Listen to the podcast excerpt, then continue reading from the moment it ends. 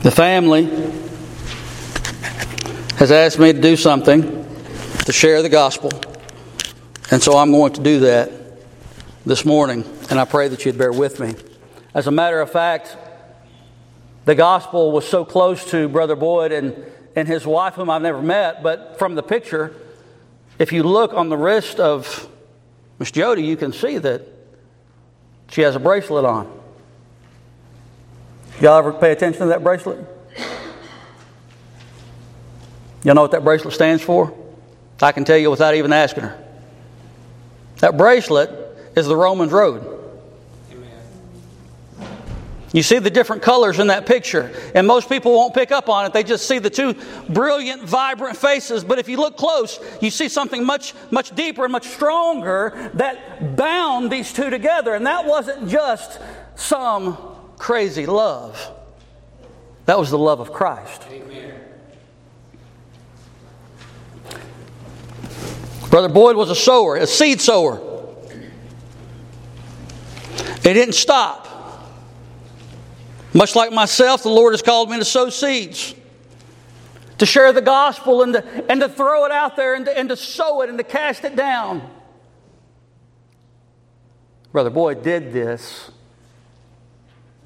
decade after decade after decade after decade.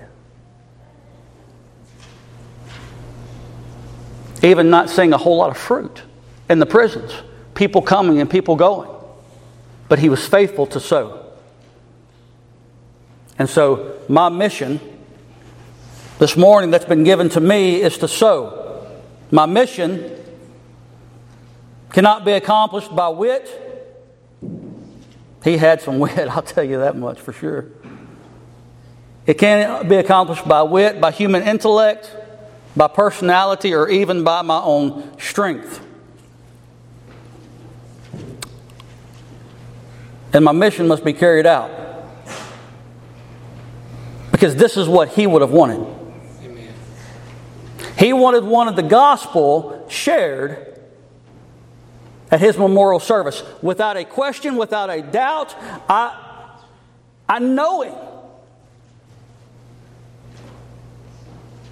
And he wanted to tell the story of Jesus Christ.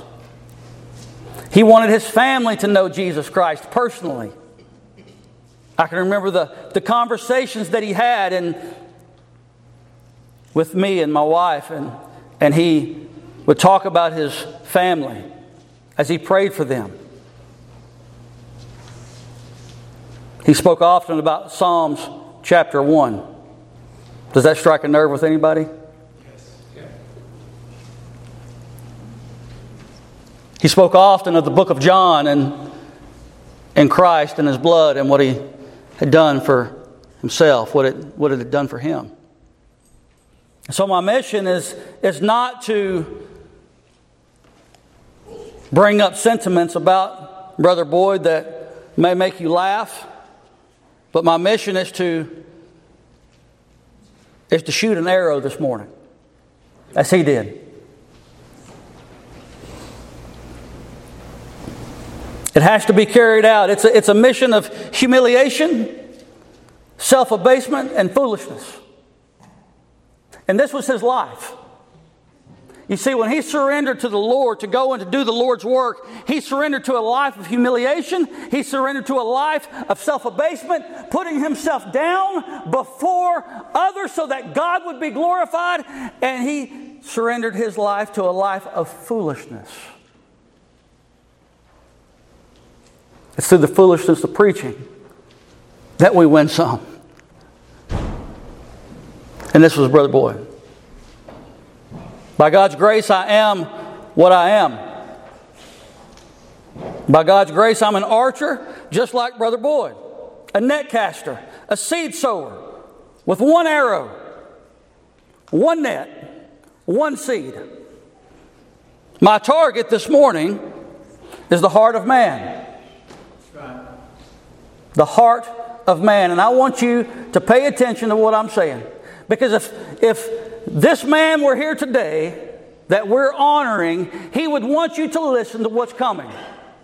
He would say, I, I want you to listen, pay attention. I can still remember where he sat, right back there where Shirley's sitting right now. I'd preach, and he'd sit back there and he'd cry, and he'd weep and smile at the same time. I watched him do it Sunday after Sunday after Sunday. Because he wanted the gospel preached to him. He wanted the love of Christ shared. It was his story. The catch with this, however, I have no control over the landing spot of that arrow. I can aim the best that I can, and I can, I can do all that I can to shoot this, this, this arrow out, and it's a sharp arrow that, that can penetrate the hardest of hearts. But at the end of the day, I have no control over where it goes and where it lands. Only the Lord does. Only the Lord. Pray this morning that as I go on this mission, we must pray that this arrow that's fixing to be shot hits the proper target, the heart of man. And so I'm going to ask you to pray. I'm going to ask you to pray today that the gospel message, if there's one here that doesn't know the Lord, that the gospel message would find its home in that person's stony heart. I want you to pray today that that hard dirt, earth, ground that's been run over and run over and run over, that heart that's hard as stone would be broken by the grace of God, and that the gospel would be able to take root and grow and produce fruit. I want you to pray today that if there be one here that doesn't know the Lord Jesus, that they would examine their life. Yes. Brother Charles was confident in where he was going. He knew who he was in Christ, he knew who he wasn't. He was what he was by God's grace. We pray that this arrow, this gospel, will find its way to soft soil, good soil. But before that can happen, we have to begin with the breaking of the heart.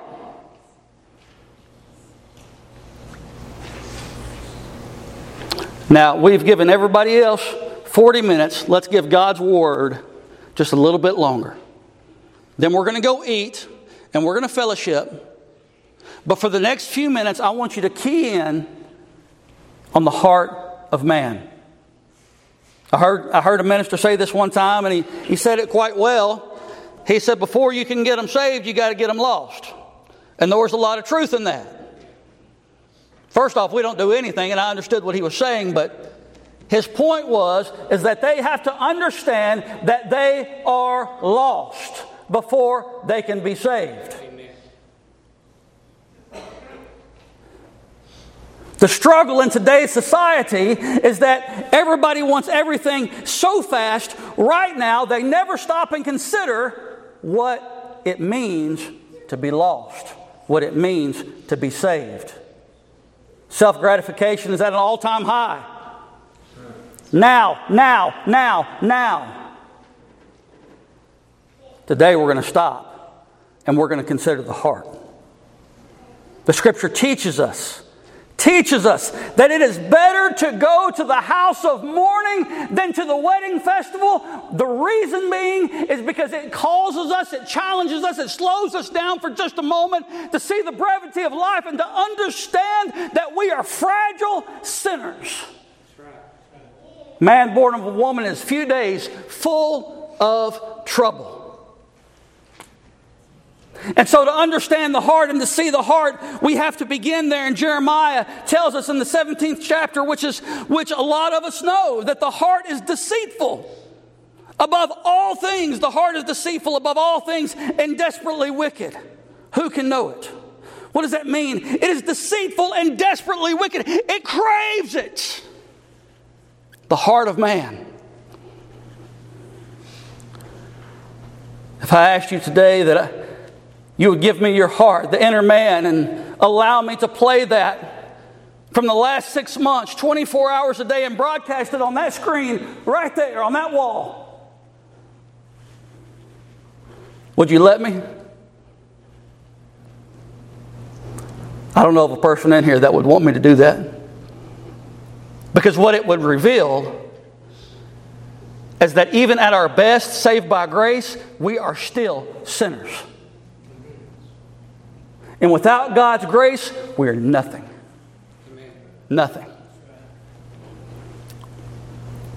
Man is the heart of man is deceitful above all things and it is desperately wicked. Scripture also teaches us that this wickedness, this deceitfulness has been passed to all men, leaving no one out of this problem that we have. Everybody's in it. Everybody in this room this morning is in this condition. There's no exception. You're not special. You didn't get around it. You didn't scathe by it. You weren't born different. No, it was inherently passed down from one generation to the next wickedness, evilness, unholiness. And it all came from Adam, our federal head. In the garden, he sinned, and he passed it upon all man, so that all have sinned. What the scripture teaches, what it says. We've all fallen in sin from Adam in the garden, doomed for destruction and doomed for death. It's a, it's a heart that rebels against God's word. Remember in the garden when he, when he rebelled against God's word? He rebelled against the only thing that the Lord gave him. Don't eat of the tree? Okay, I'll eat of it. My children can do that because it's passed down from Adam. I did it as a child. There was a story told about one of my nephews the other day.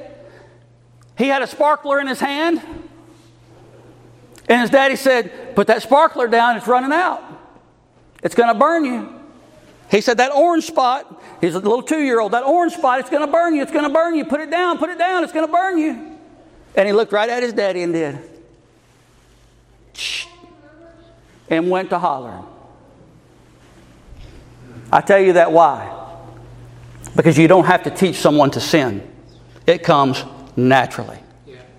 And so we have to understand the wickedness of the heart. We have to understand that it is in our DNA, it is in our bloodline. We cannot get away from that, which begs the question how do we remove it? How do we remove it? If man had a way that he could save himself, he would drop it and he would break it. Right or wrong. I'm telling you, you task me with something, more than likely I'll drop it and break it. Because I'm not perfect and none of us are. In fact, in fact the, the scriptures teach us teach us this that we have broken God's laws that we have broken His commandments. We have dropped them, we have broken them, and we are in need of someone outside of ourselves to save us from that condemnation that had been brought upon us because we broke those laws.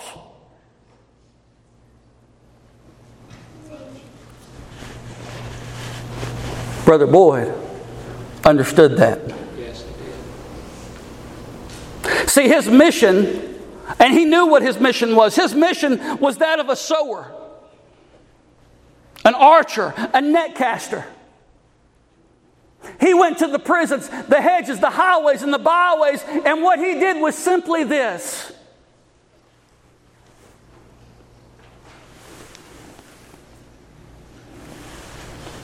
He would let it fly everywhere he went. Yeah. Didn't matter who he was around, it didn't matter the clout of somebody or someone. He shared his faith and his love for Jesus with everybody he came in contact with. He ordered, I don't know how many Roman road pins. Shirley's got one in her office right now. She said, I got a pin in here and it pulls out and there's the Roman road. I said, that came from Brother Charles. Brother Boyd. He was always about the gospel Always about sharing the good news of Jesus Christ, proclaiming it. And I think about his feet shuffling down the down the, the sidewalk, and I think about those sweet feet, those sweet that are that are shod with the preparation of the gospel of peace. And that's what he did. Until the day that he couldn't do it anymore. His feet shuffled along, and it was it was feet of good news. Traveling along, along a good path, a hard one, but a good path. And he brought that gospel and he shared it. He shared it to those that he came in contact with. That person that we need is not Brother Boyd, but the one that Brother Boyd preached about Jesus Christ. Now I'm going to get into my text. I told you we couldn't wrap this thing up in 35 minutes, 40 minutes. So, y'all just listen to the preaching of the Word of God. And I pray that the Lord, I pray that the Lord would go before me in His text, in His Word. And as this arrow is shot, I pray that it would find soft ground to hit. Listen to what it says in John chapter 3,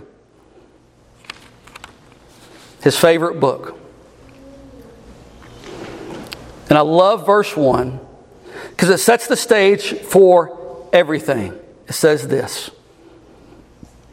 There was a man of the Pharisees named Nicodemus, a ruler of the Jews. In one verse, in one verse, it shows us who this man is, all that he does. But in this one verse, it gives us four strikes that are against him. Four strikes that are against him. And I want you to listen to me this morning. I want you to listen to what the Word of God says. It says that he was a man. Man is inherently evil, man is inherently wicked, and you cannot get around that. All have fallen short of the glory of God. Plain and simple.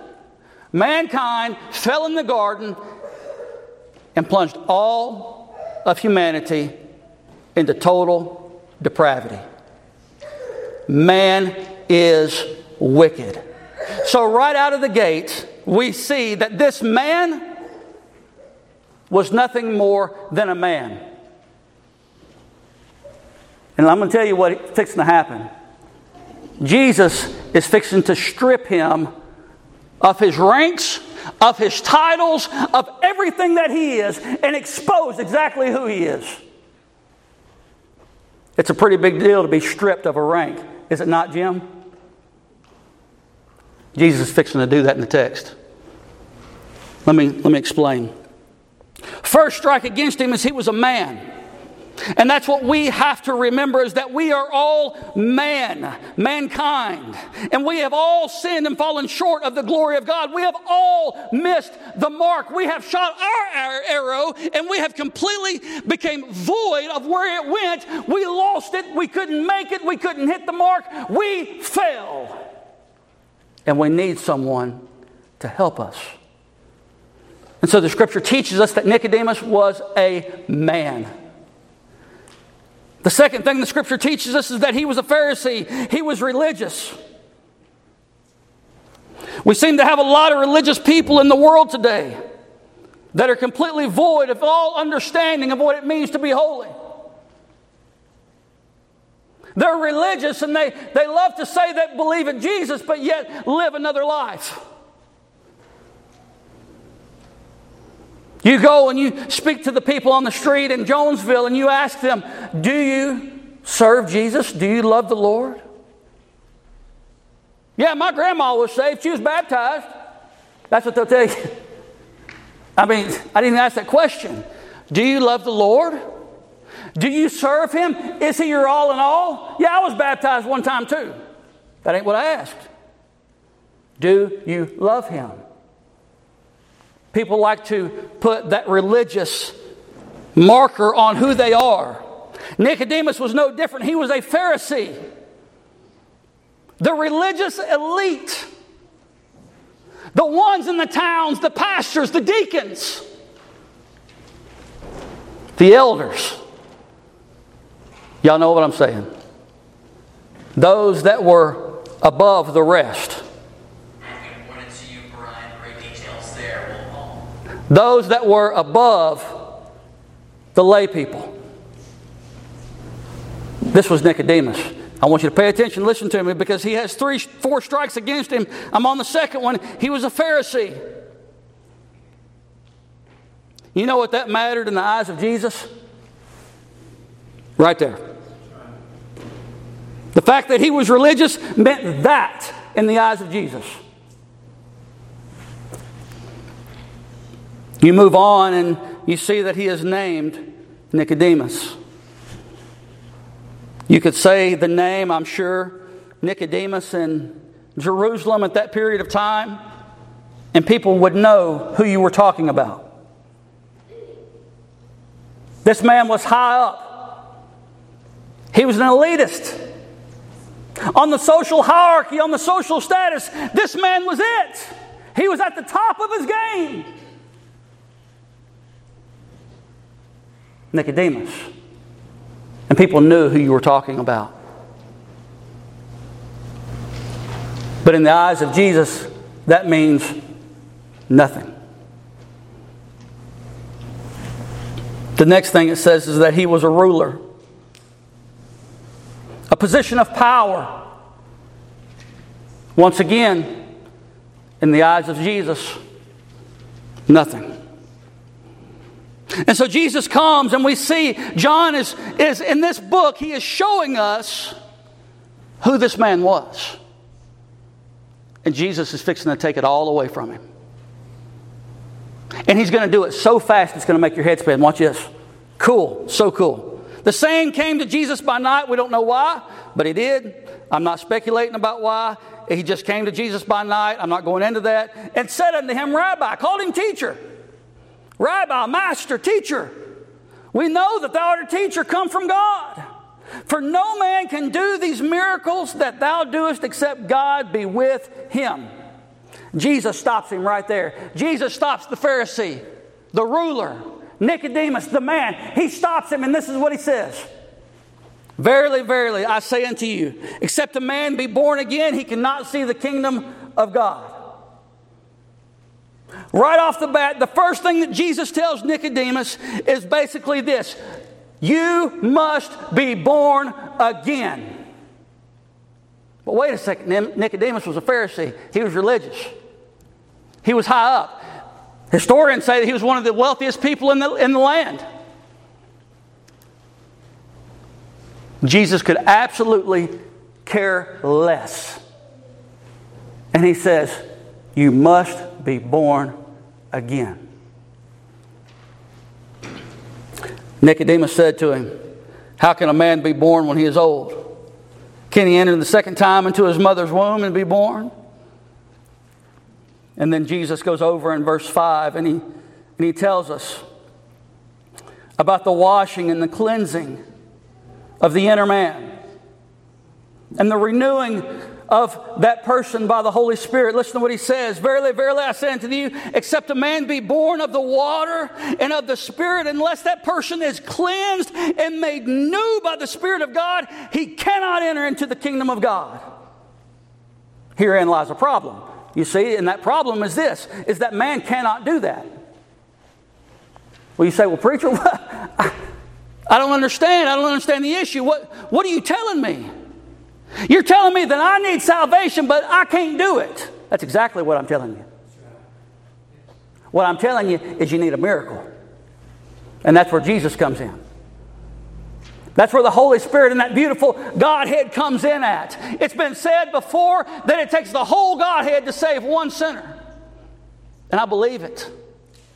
Because no man can come into the Father unless him that sent me draws him. That's coming from the Father. We see the renewal by the Spirit, and we also see the Son going after that lost one. And so, this is something, this problem that we have is outside of ourselves and a lot of times outside of our control. We see that we're lost or we see that we need salvation. And let me just stop right there and say this if you see that, that's a good start. If you understand that you are lost, that's, you're, you're in a good place. Because I'm fixing to give you the remedy for what comes next. And I want you to pay careful, careful attention to what's coming. Listen to what it says. Remember, you can't do this. What Jesus is talking about here in this text has, has nothing to do with Nicodemus yet, doing anything. And this is what I love about this passage of Scripture, is because there's two sides to it. The first 14 verses deal with God to man, and then there's two verses right after that in 15 and 16 that deal with man to God. And I want us to see what the Word of God says about salvation, what it truly says. You can't save yourself. The last time I checked, you can't make a dead man, he himself that is dead cannot make himself alive. True or false? Only Jesus was able to do that. Brother Boyd cannot do that. He can't. I can preach to the cemetery until I'm blue in the face and not one of them's going to rise because I'm not Jesus. And the spiritual application is the same. You can preach to people until you're blue in the face. They can sit under the gospel, they can hear it their whole life, but until the Lord does a work, I'm sorry. They're going to sit there and look at you like a calf at a new gate. Huh? That's how people can sit there for 40 years. You say, Well, I've sat here 40 years. They sat there 40 years and listened to the preaching, and they've not turned yet. There's a reason for it because they can't on their own will. They can't because they are completely inadequate to do so. They need a supernatural work. In the book of Genesis, in chapter 1, on the second day, you see where the heavens, where the waters were departed, and then on the third day are parted. On the third day, you see where the ground came up from the water. That took a supernatural work from a supernatural God. And that's what you need. Listen to what the Word of God says. Verse 6 says this very thing That which is born of the flesh is flesh, and that which is born of the Spirit is spirit. This is what Jesus says That which is born of the flesh is flesh. That which is born of the Spirit is spirit. Those that are born of the Spirit are born of the Spirit.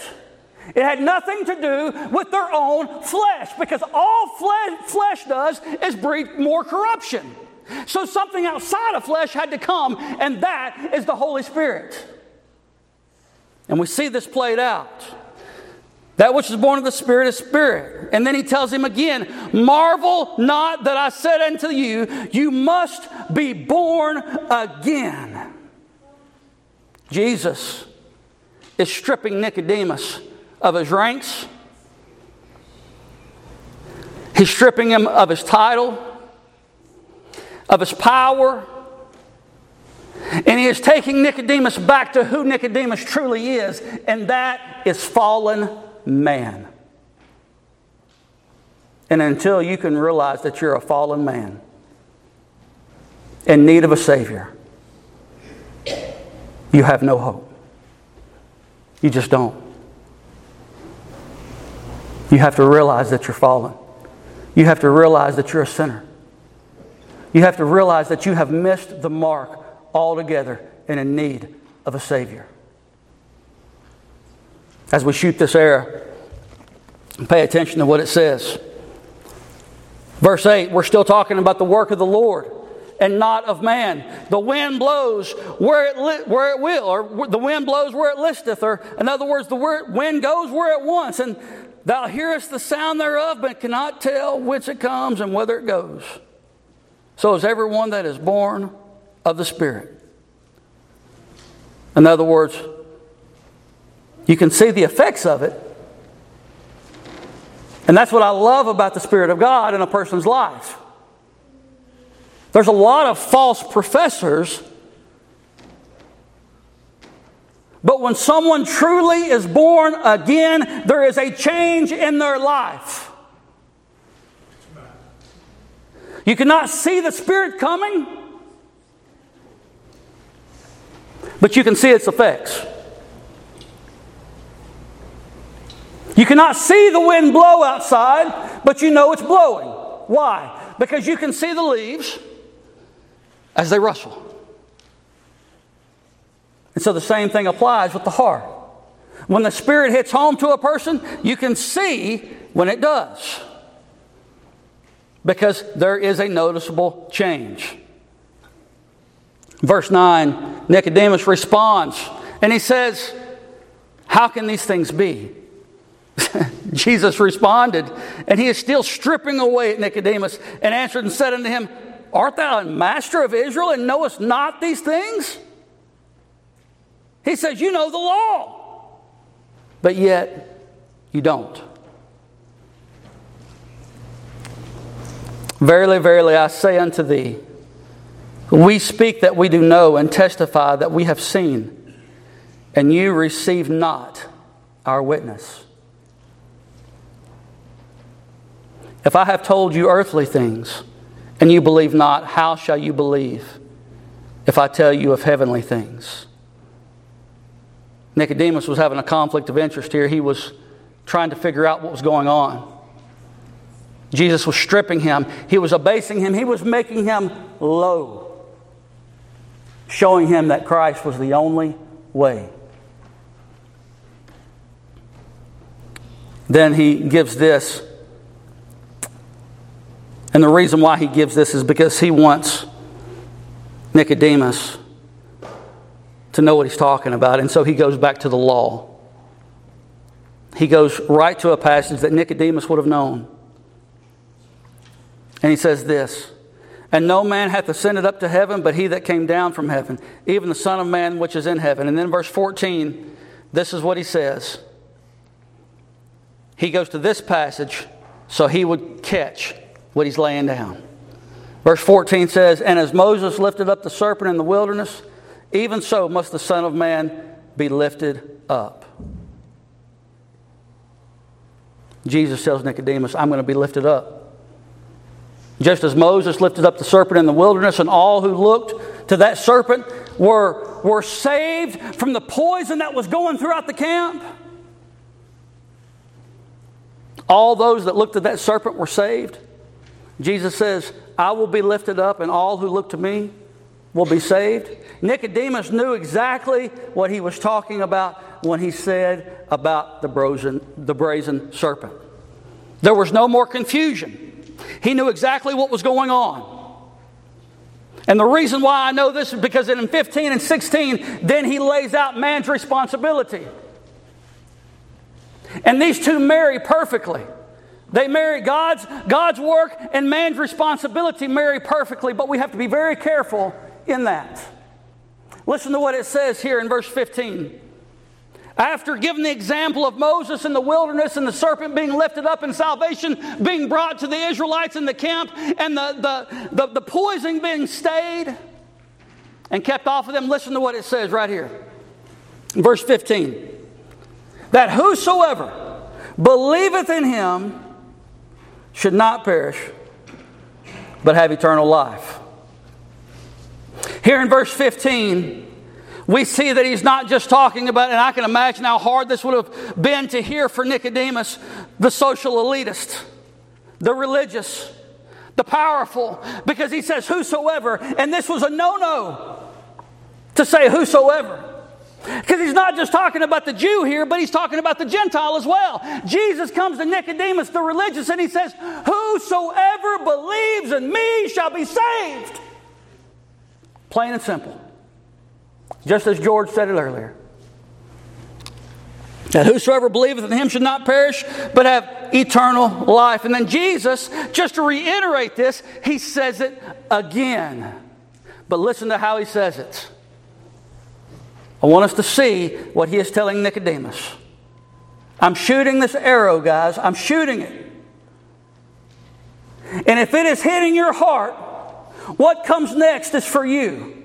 Up until this point, it's, it's been all about God and His work. But what comes next is for you.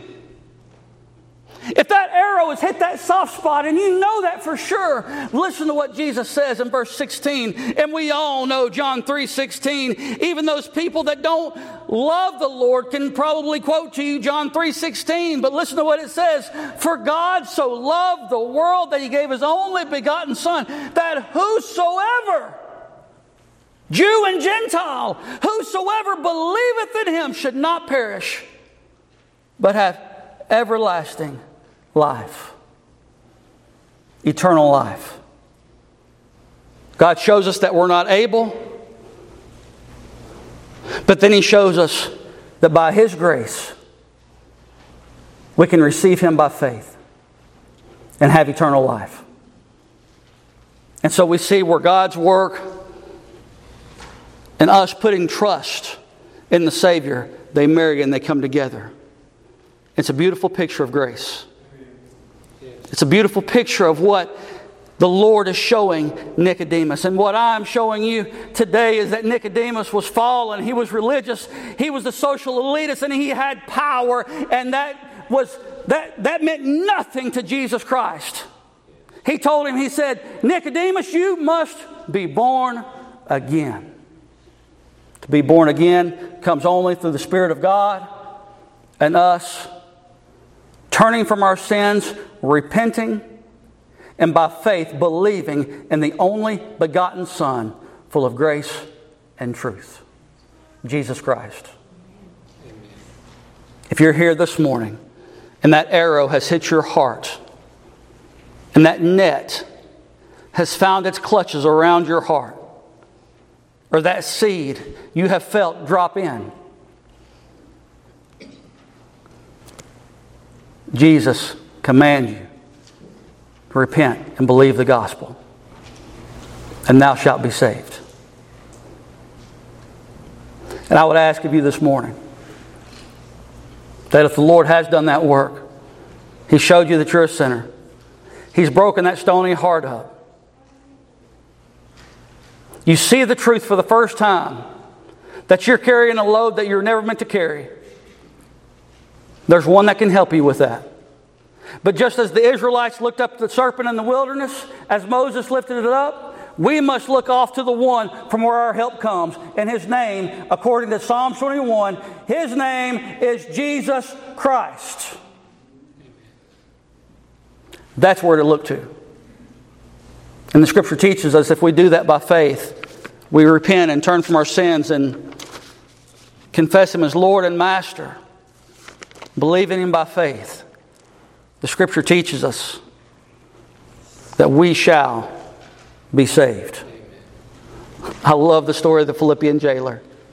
Scared to death, his heart had been broken, the arrow had hit, and he was trembling. Sirs, what must I do to be saved? And what did he say, Perry? Believe on the Lord Jesus Christ, and thou shalt be saved. Nothing more, nothing less. And that's the good news of the gospel of Jesus Christ. So this morning, for the Lord Jesus, for Brother Boyd, I've shot an arrow. And I pray that it would land by the grace of God in someone's heart. Let's pray.